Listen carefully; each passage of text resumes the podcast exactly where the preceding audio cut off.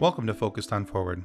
The purpose of this podcast is to focus on recovery from life situations, be it a disease, chronic or acute, perhaps the loss of someone so dear to you in death, or a change of life patterns that has affected you so profoundly that you have no choice but to find your new normal and become focused on moving forward. Each episode is designed to show the positivity that people bring to each and every one of their stories, the successes they've had, ways that they have become so definitively focused on moving forward. We look forward to sharing their stories, and we hope that they inspire you just as much as they have inspired us. Thanks for listening and enjoy the show. Focused on forward. Today we're talking with Joshua Stockbridge. Josh has an interesting story uh, to, that's going to talk about him and his daughter and, and the story of, of their successes and how they've gotten to the point where they are. So, welcome, Josh. We're we're Thanks. glad to have yeah, you. Yeah, absolutely. I'm happy to share what I uh, what I've gone through. Good. Yeah. You know, our, our whole purpose here in doing this is that we want people to be able to look at everyone's different life experiences and see if there's some strength that they can draw from it. And maybe it was something that will encourage them and help them to keep moving forward, even though life has thrown some struggles their way. So we're we're anxiously uh, we're waiting to hear your story. So sure, whenever you're ready. Yeah. So, um, man, I guess uh, my story started with the challenges I faced on my own as a young person. Um, I uh, was diagnosed with uh, fibromyalgia and chronic fatigue, uh, arthritis. I was diagnosed with the beginning stages at age ten. Um, had a lot of uh, just things stacking up, and then eventually I, I ended up uh, getting married uh, to my um, wife, who we've been married for about seven years now, and uh, we had a car crash probably about five years ago. Um, and after that car crash, I couldn't walk or stand for more than about 15 to 20 minutes at a time. So that was really difficult to deal with. Um, and uh, on top of all that, I had a lot of brain fog and stuff from the fibromyalgia and all that stuff. Um, and it just made everything harder. Um, I ended. I was a server at a restaurant um, that made fairly decent money, and then I wasn't able to walk or stand anymore after the accident. So uh, it just aggravated everything on top of everything, and because uh, I already had pain in my feet and legs and everything like that, and the car crash just pushed that right over the edge. Um, so yeah, I guess I guess that's where it ended up as far as the physical pain. Um, shortly after that, I ended okay. up, you know, losing my job as a server. Um, I then ended up getting a, a job selling uh, insurance, um, mainly due to the fog and everything like that. That was even hard um, to upkeep for myself. Then, uh, eventually, they they wanted to work me about sixty hours a week and things like that till I started selling. I wasn't about to have that, so um, I ended up having to uh, try to find something else. Um, so I eventually did, but um, uh, after that, my wife uh, became pregnant, and uh, that was all good news and whatnot. I was able to find some work, um, uh, doing more sales and whatnot. Um, that was really fun, uh, going business to business and etc. Um, kind of made my own schedule to some extent, so it was a little easier on me uh, physically. however, at about 27 weeks into the pregnancy, Michaela um, started having bleeding and we eventually needed to uh, we went to the hospital uh, oh before this i'm sorry she was uh, diagnosed with placenta previa which is a condition Okay. in which the placenta will literally attach over the opening of the uh, cervix so that the baby will not be able to get out once it is once they go into labor so Right. um, she had a, a absolutely um, I, I forget exactly what they call it, fully effaced or whatever, but basically it was covering it entirely. There was no way for the baby to get out, so the only option Yes. was C-section. And you know, this is the this is the only time where I thought to myself, "Wow, I'm kind of glad I was born in this era," because you know, uh, you know, we have C-section and we have things like that. Yeah, Medical yeah, 'cause, you advances know, and- yeah. um, in the past, it would have just been that, that she would have been dead. Yeah, I mean that that's what would have happened, and that's how how it used to happen. Is uh, severe cases of placenta previa like that? There was nothing they could do. um, they would bleed out. So, um, Right. so, but what did end up happening is she started early bleeding, which has a higher risk of happening when you have placenta previa. And so she bled, and um, I ended up, I remember rushing home from work. Luckily, I only worked five minutes away. I rushed home from work and then rushed her to the hospital. And then they ended up doing an emergency C section, and we had a 27 weeker. So she was born at one pound and uh, 15 ounces. And uh, she was Oh, my. uh, micro preemie. Um, so, uh, funny story. Uh, we had already come up with a name beforehand. Uh, her name was going to be Kara.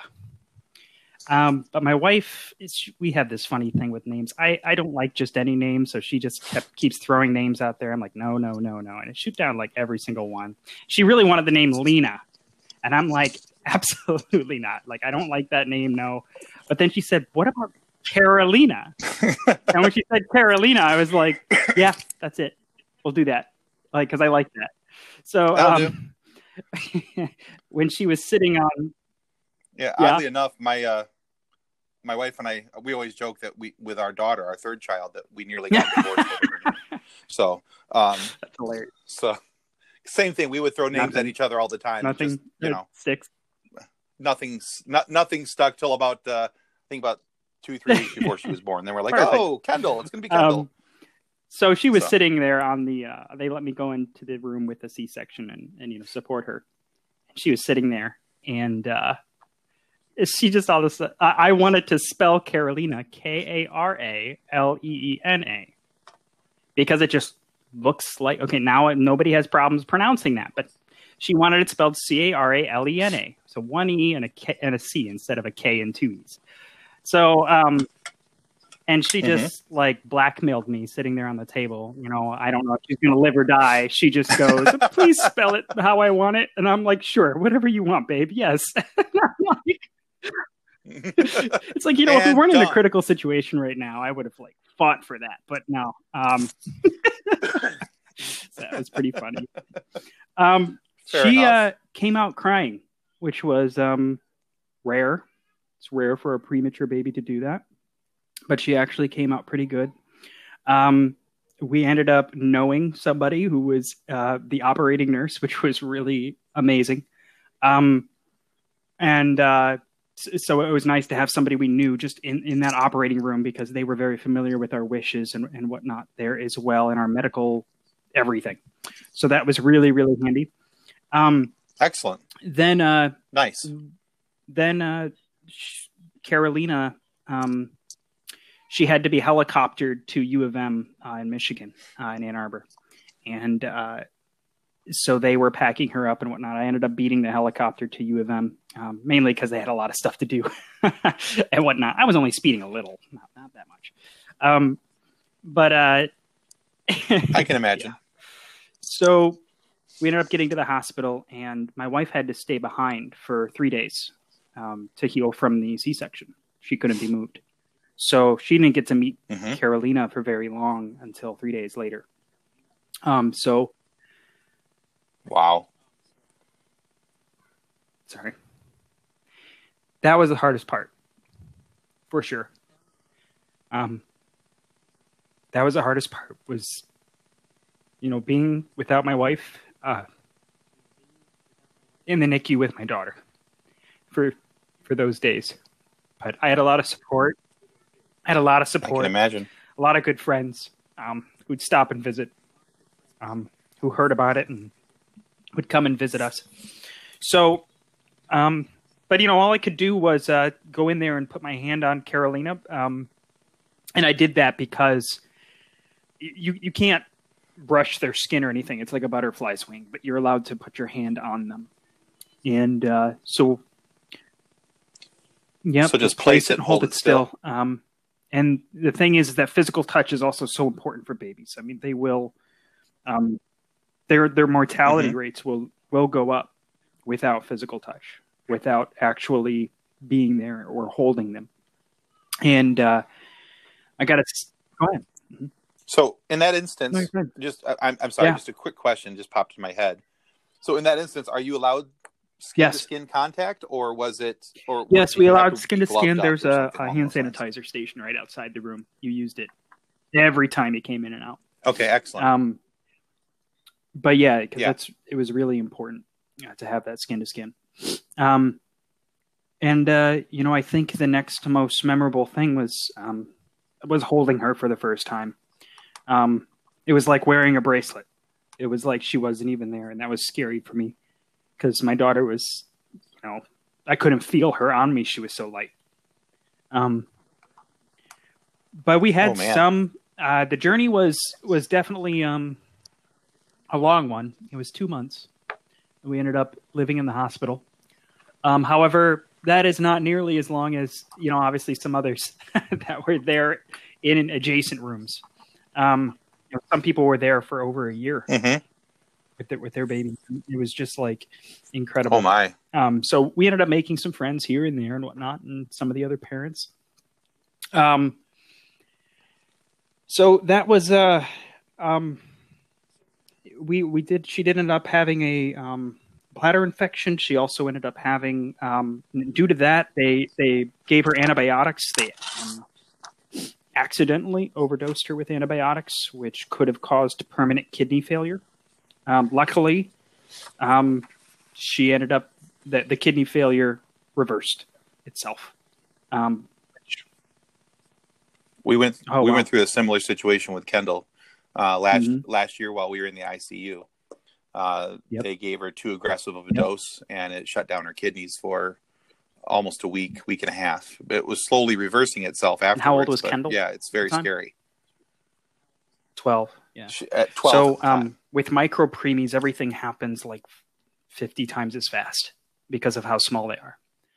Um, so her kidneys shut down, I think, for like a few days or something like that, or a day. I don't remember. But that's also why a bladder infection is such a big deal. Um, was because uh, you could get a bladder infection that will quickly turn around, and a premature baby can die like within a day or two of just a bladder infection. Um, and they're also very, very common um, for premature babies. Um, I, I don't know why, possibly because they don't have as many defenses. I mean, part of it, you know, that is it. I mean, they, they, their immune system is practically non-existent. So, um, well, yeah, but uh, yeah, that makes yeah, sense. so everything happens like really quickly. So I, we were actually really lucky to have a lot of the medical professionals and whatnot there, especially the nurses, who were just they they could just look at her and go, something's not right, and so they would just you know they'd order the panel right. And these nurses they have to go to school for like it's like the longest schooling you ever have to do as a nurse uh, or a doctor for that matter. I think the doctors have to go for like twenty years. Um, right. from around that realm, and the nurse is like ten or twelve or something.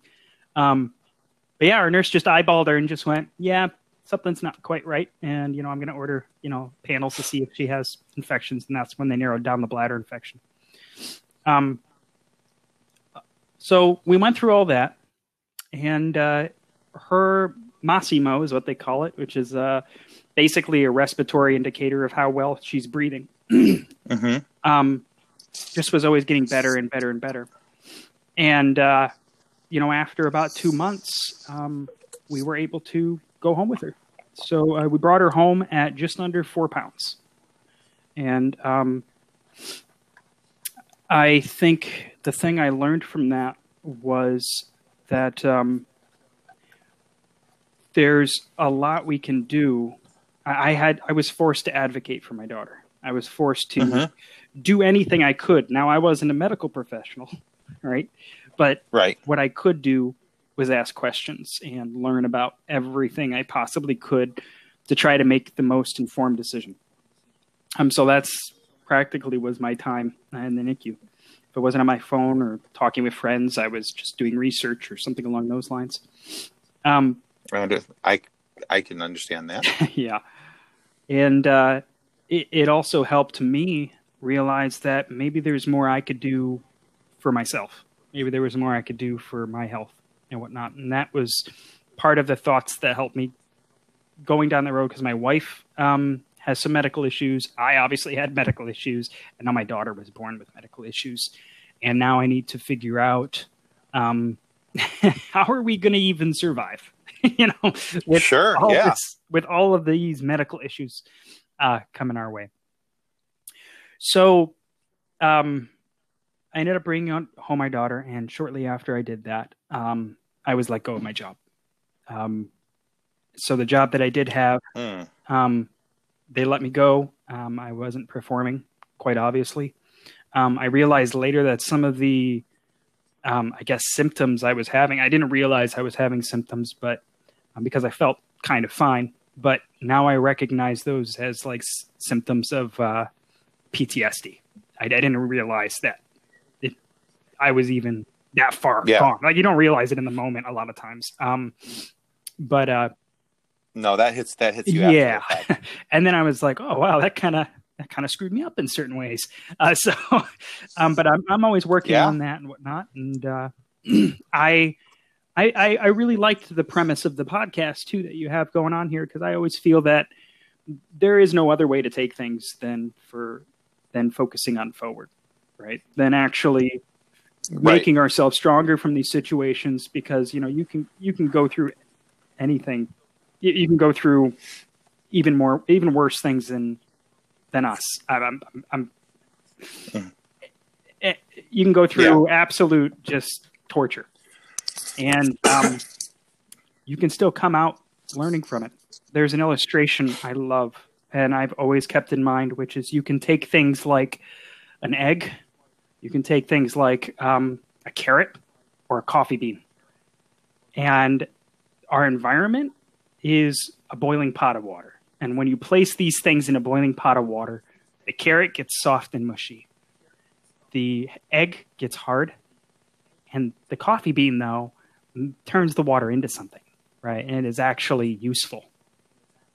Now, the egg, we don't want to become hard to our problems. We don't want to make it bec- make us into a hard person. The carrot, we don't want it to make us into a soft, sensitive person, um, but rather we want to just become better and uh, make ourselves more useful to the world around us as well.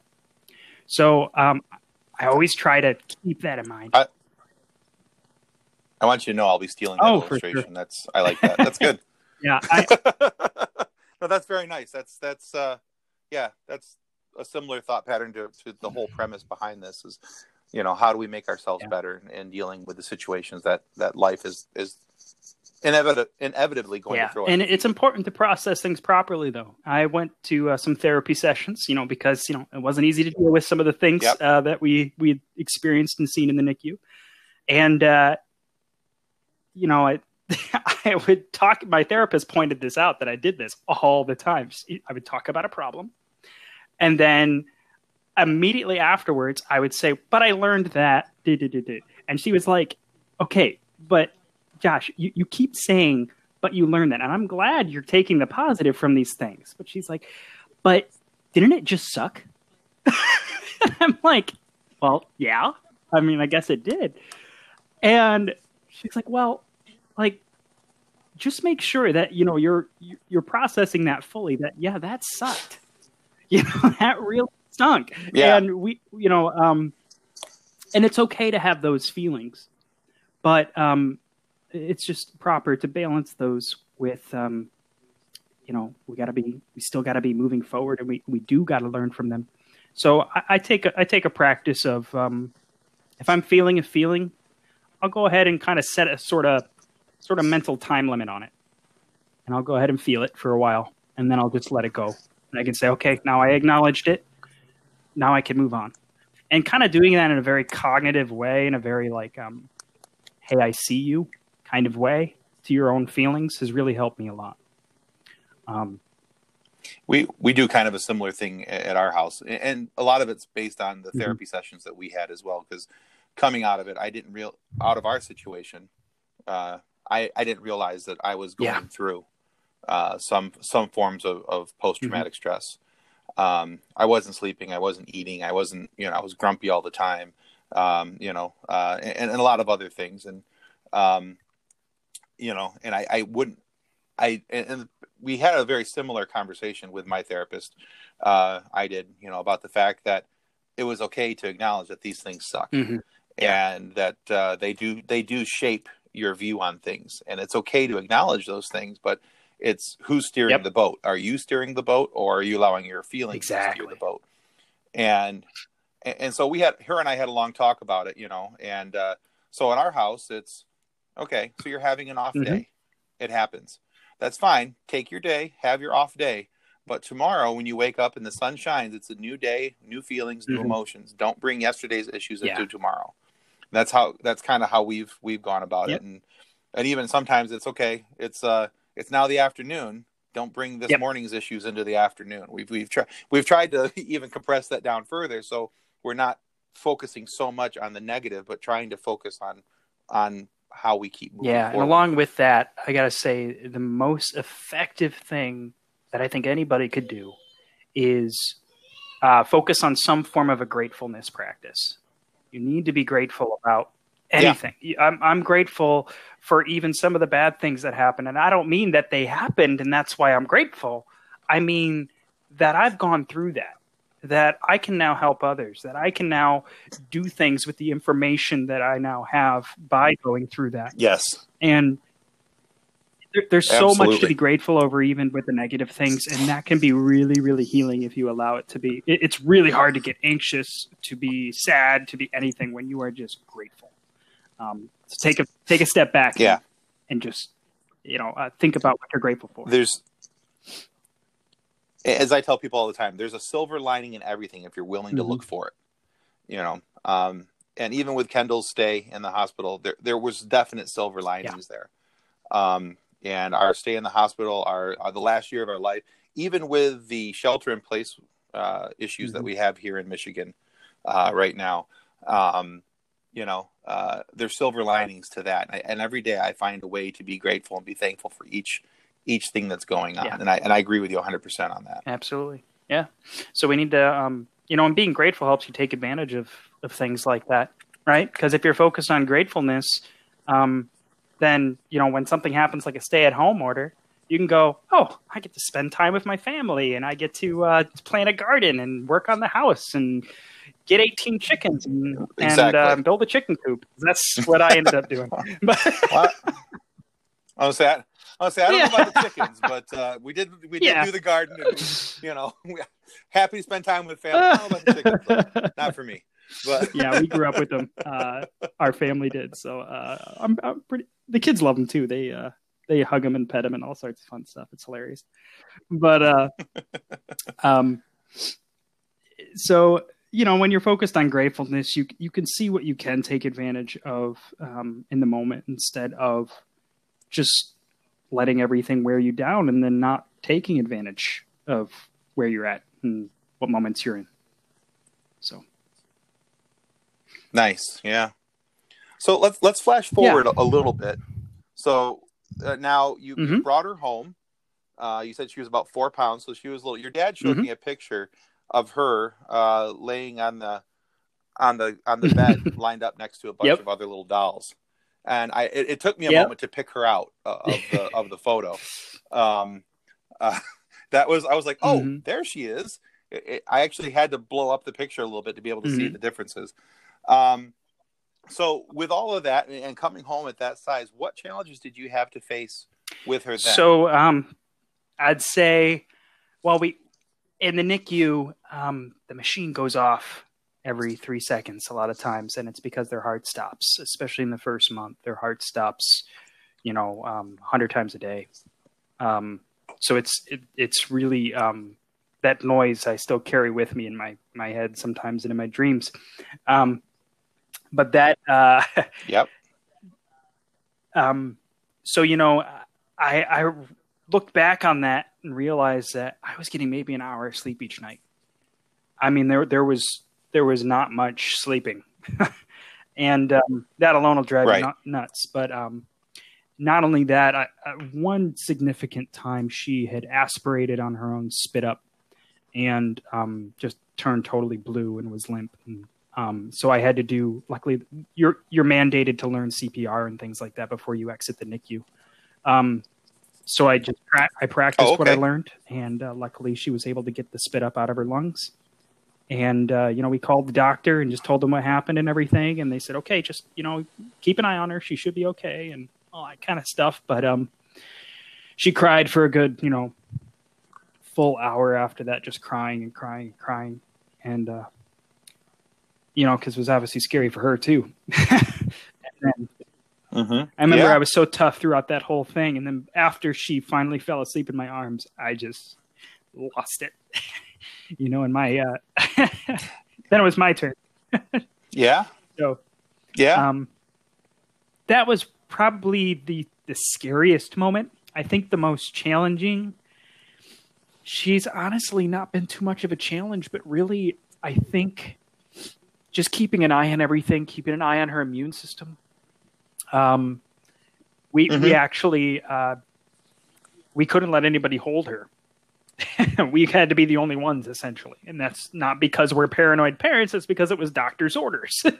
you know, so uh, part of the challenge Yeah. was explaining that to people. No, you can't really hold my baby. Sorry, uh, but Yeah. uh, you know, so that that only lasted a, a few months or something, though. So, um, and that was mainly Sure. when you were in public places. Uh, she wasn't allowed to be held. But if you had, you know, like the grandparents, definitely we let them hold him, hold her, right? Um, but uh, that was, um, uh, I gotta say, that was probably a that was probably a big challenge. The other thing, just just making sure that we were feeding her right too, because um, and this actually helped me to end up losing hundred pounds, um, because you know I was I was focused on my daughter's health and my wife's health. wow. I found a resource that was um, I was a podcast, and I started listening to it because um, a, a brother, um, uh, there there was a um, a friend of mine who had uh, um, he was a buyer at a grocery chain, and so he had a lot of contacts with other companies and whatnot. So he started reaching out to them, and he's like, "Hey, do you want to do some uh, demonstrations?" And some demonstrations is like you know those people who hand you uh, uh, you know something on a toothpick to have you try it. Yeah, Oh, and I was sure. like, Here, here's this uh, this Yeah. kielbasa. There you go. this a try. So, um, so that's what I started doing. Is I started doing demonstrations for all these companies. Well, I wanted to do good work. So one of the companies that I I had gotten um, is called uh, Bulletproof, and um, they are an excellent company.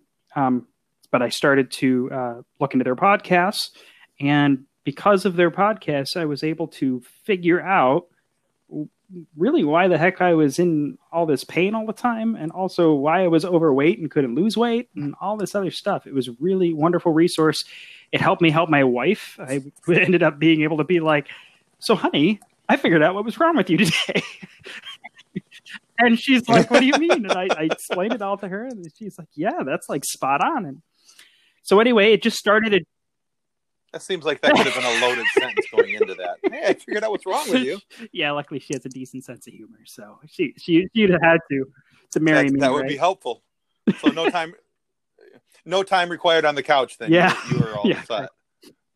Yep. Um, anyways, uh, you know there was there were so many like little um, things about health and nutrition and wellness that I I learned um, through those podcasts, and that just made me look into other resources, and it got all the way into um, just reading medical articles and also uh, scholarly articles and whatnot that are posted online by NCBI and all these other.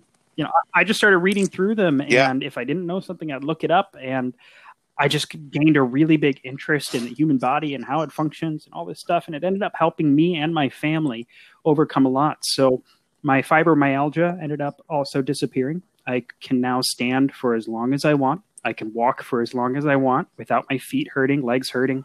Um, I don't get random pain anymore. That's I don't get amazing. random skin pain. I don't get headaches. I had a headache uh, about every single day of my life since the age of 12. Um, and uh, Oh wow. it, it- literally, it was just something that I was accustomed to. It became something that was just normal to me. So I think uh, part of the challenge, um, and really, I think because of the NICU and because of all this stuff, I really had to like disown myself, you know, in a sense, and because I, was focused so much on my daughter that, um, you know, I, it's like, okay, you know, you got to give up sugar. Okay, well, um, I was kind of like, I don't really care. Um, sure, I'll do it. like I was, I was kind of like, I don't care about myself anymore. Yeah. I'm just gonna do it and see what happens. And like, it's not gonna kill you to give it up for a while. Like same with same with anything else. Like if you want to try going gluten free or if you want to try going sugar free or whatever, it's not gonna kill you to try. So why not try? Right. So and I when I when I ended up trying, Right. right? Right. And I eliminated certain things out of my diet and whatnot and gave it a go. I ended up losing 100 pounds and figured out exactly what was causing my headaches, my joint pain, and, and now I can correlate all of those to very specific foods. So, yeah. And, Yeah, that's um, interesting. so anyways uh, doing a lot of research on that stuff um, i realized that you know food is medicine um, to a lot of people um, because um, hmm you know i to, to me it is because medicine is something that gives you a very specific reaction to your body and food does that to me right? If i if i, I know if i eat this certain food Mhm. that i'm going to have x reaction. So i will stay away from that certain food. But at the same time um, the point is that um, you know i became a much healthier person and i went from a dad thinking that i was going to be kind of crippled and not be able to play with my family to um, somebody who is self-sufficient and who um, in the sense that i was making a living in the sense that i was going to be able to play with my daughter and, and now my son as well and uh, I Mhm. also lost all the weight and et cetera. And I, it's just my, my wife is getting over a lot of her conditions or whatnot. It's still been a journey figuring out everything with her.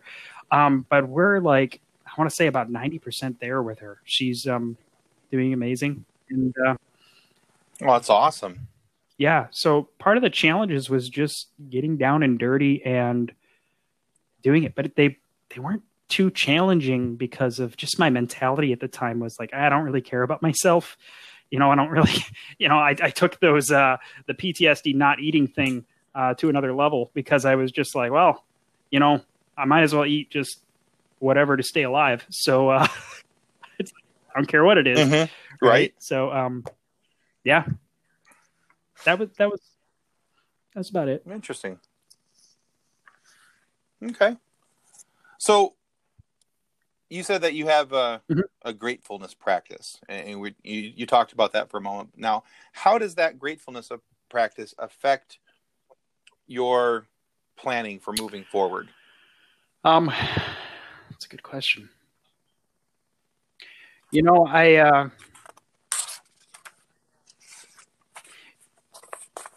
it it helps me just recognize the most important things, really, and what what I should be grateful for. Um, what am I focusing on right now? Um, versus what should I be focusing on? So, um, you know, great Okay. gratefulness helps me prioritize um, and having that practice and whatnot and just meditating. Um, you know what should i be grateful for right now especially when i'm in a foul mood? We all have that those times. Um, i'll get in a foul mood or something Yeah, like absolutely. that, and then i just recognize and it's some, sometimes it's the hardest thing to do is to take a step back because it's like you just want to be in a foul mood sometimes. So uh, Mm-hmm. so I'm like, you know what? No, Yeah, I gotta take a step back, figure out what I'm grateful for, and and you know, uh, it's not about me, right? It's not about me, and and that I want to feel bad. Right, It's about right. um, next steps. So, how old is She just is, turned uh, four May Carolina now? 9th. Four. And how? And She's medically, 100 how is she percent normal. doing? Just, yep.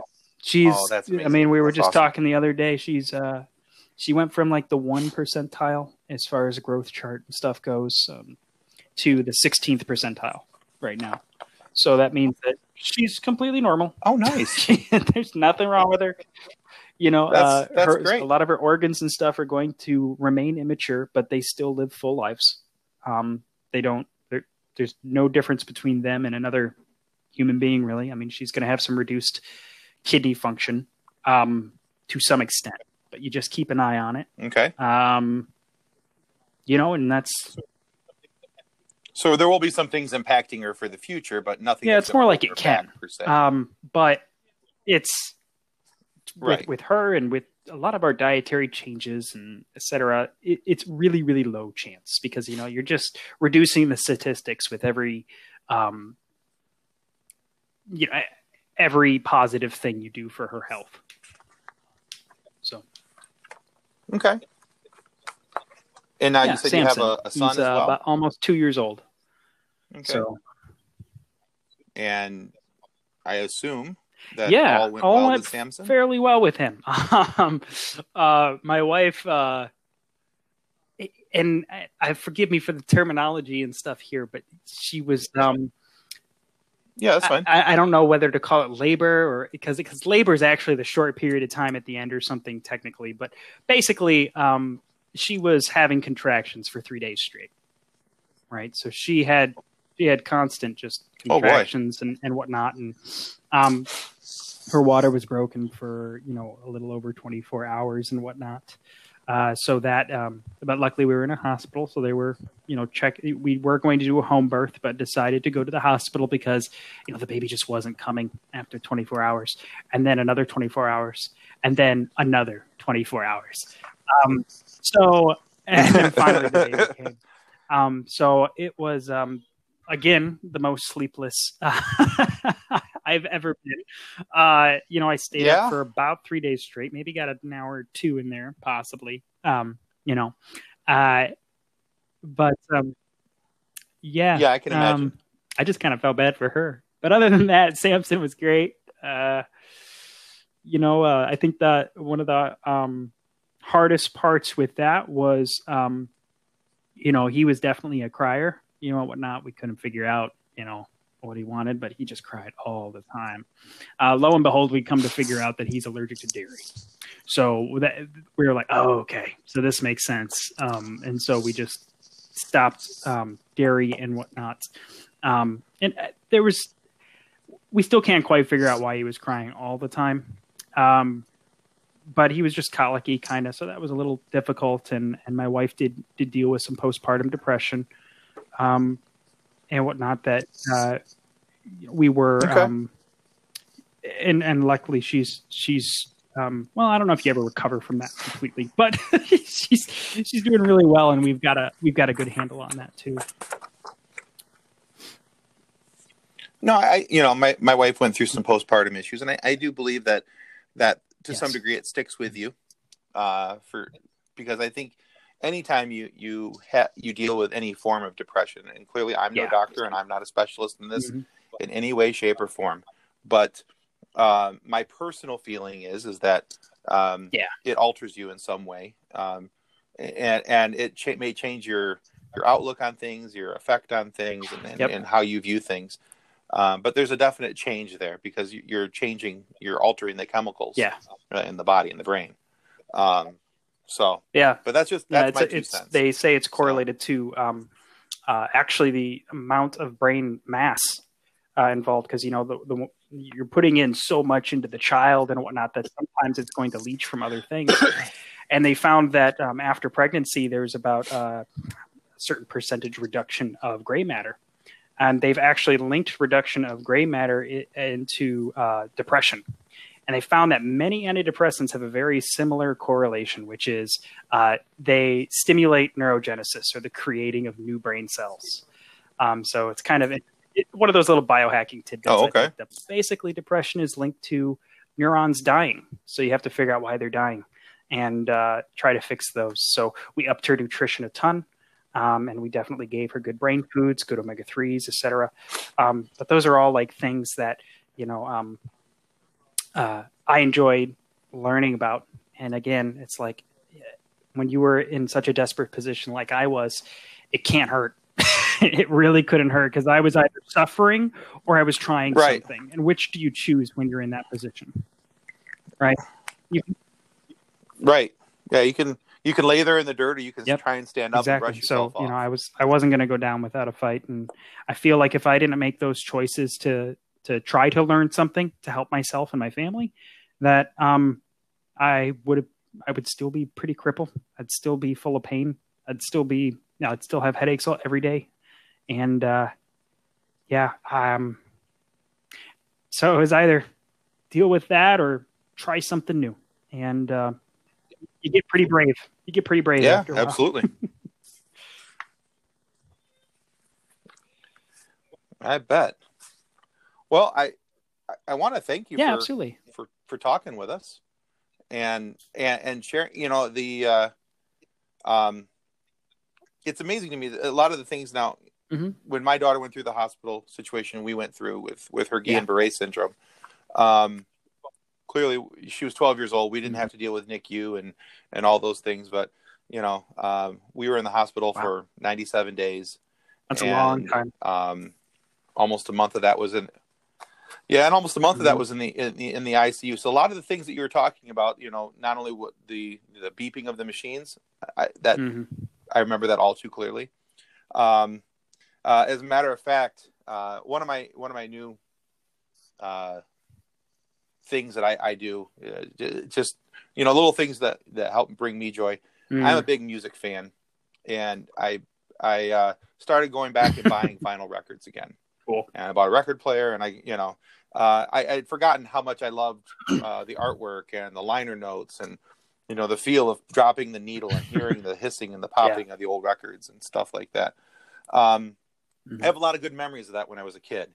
Um, but uh, up until recently, uh, one of my favorite albums I wasn't able to listen to for a while um, uh, because I couldn't.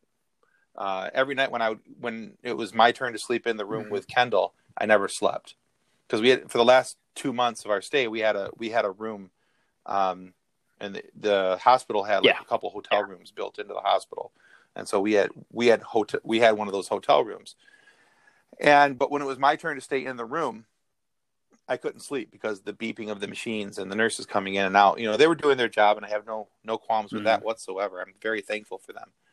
Uh, but the the anytime the beeping would, it made me very anxious. So I'd put in my headphones and I would listen to Yep. one particular album. Um, and I and I just bought that album in, uh, last week. Um, it's been almost a year, and Yeah. I was just finally able to start listening to it again because I I would put whenever that song uh, that album would start, um, instantly I was like transported back to the hospital mentally, and so it took me a little bit to, Yeah. to kind of get get past that. Um, but now but now I'm starting to enjoy the album again. So I'm, I'm so funny how we about that. associate those So- things. I, I played a particular phone game while I was in there to pass the time sometimes, and I can't go back to that game now. I can't. Sure. I tried for a little Yeah. bit, and then I was like, "Ooh, too many No. memories. I, I, not worth it." Yeah. Every oh, every once in a while, it's uh, Yeah. uh, the album. By I don't know if you ever listened to the artist Beck, but uh, so he's got that album called Morning Phase, and uh, Morning Phase was the album that I listened to every night Mm. religiously with earphones in, and that's how I'd go to sleep. Uh, so yeah, up until about two weeks ago, I couldn't listen to that album at all.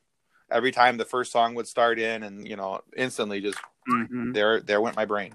So, but yeah, uh, so I can, you know, I I can't. Uh, there's some things in your story that I can only imagine, uh, but there's a lot that I could identify with, and so um, I, I really do appreciate you coming on and, and talking to us and, and sharing this, and I hope that uh, other people who who experience even remotely similar things are able to take some of the the uh, advice that you've given. Yeah. Um, you know, and and, really, you know, uh, the the the, pra- the gratefulness practice. I, I I love that. I really do. Um, that was um, one of my gold star moments during your your conversation. Um, you know, making sure that we're we're grateful for everything that we have. Yeah.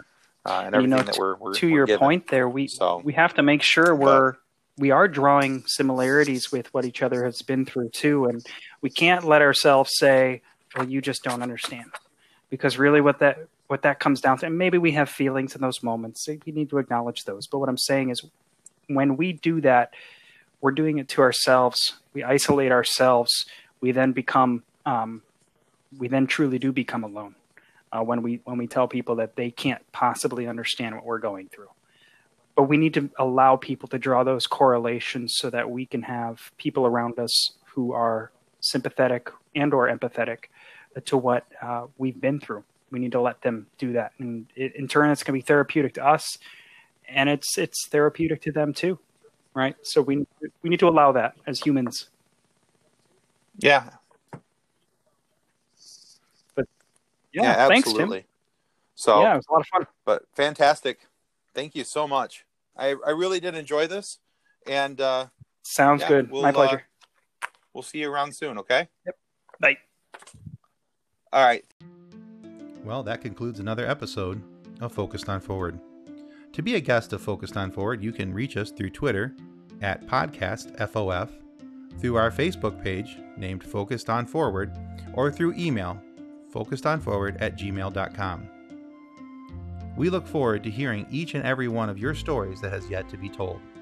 So until then, be safe, be kind, and be loving to one another as you stay focused on forward.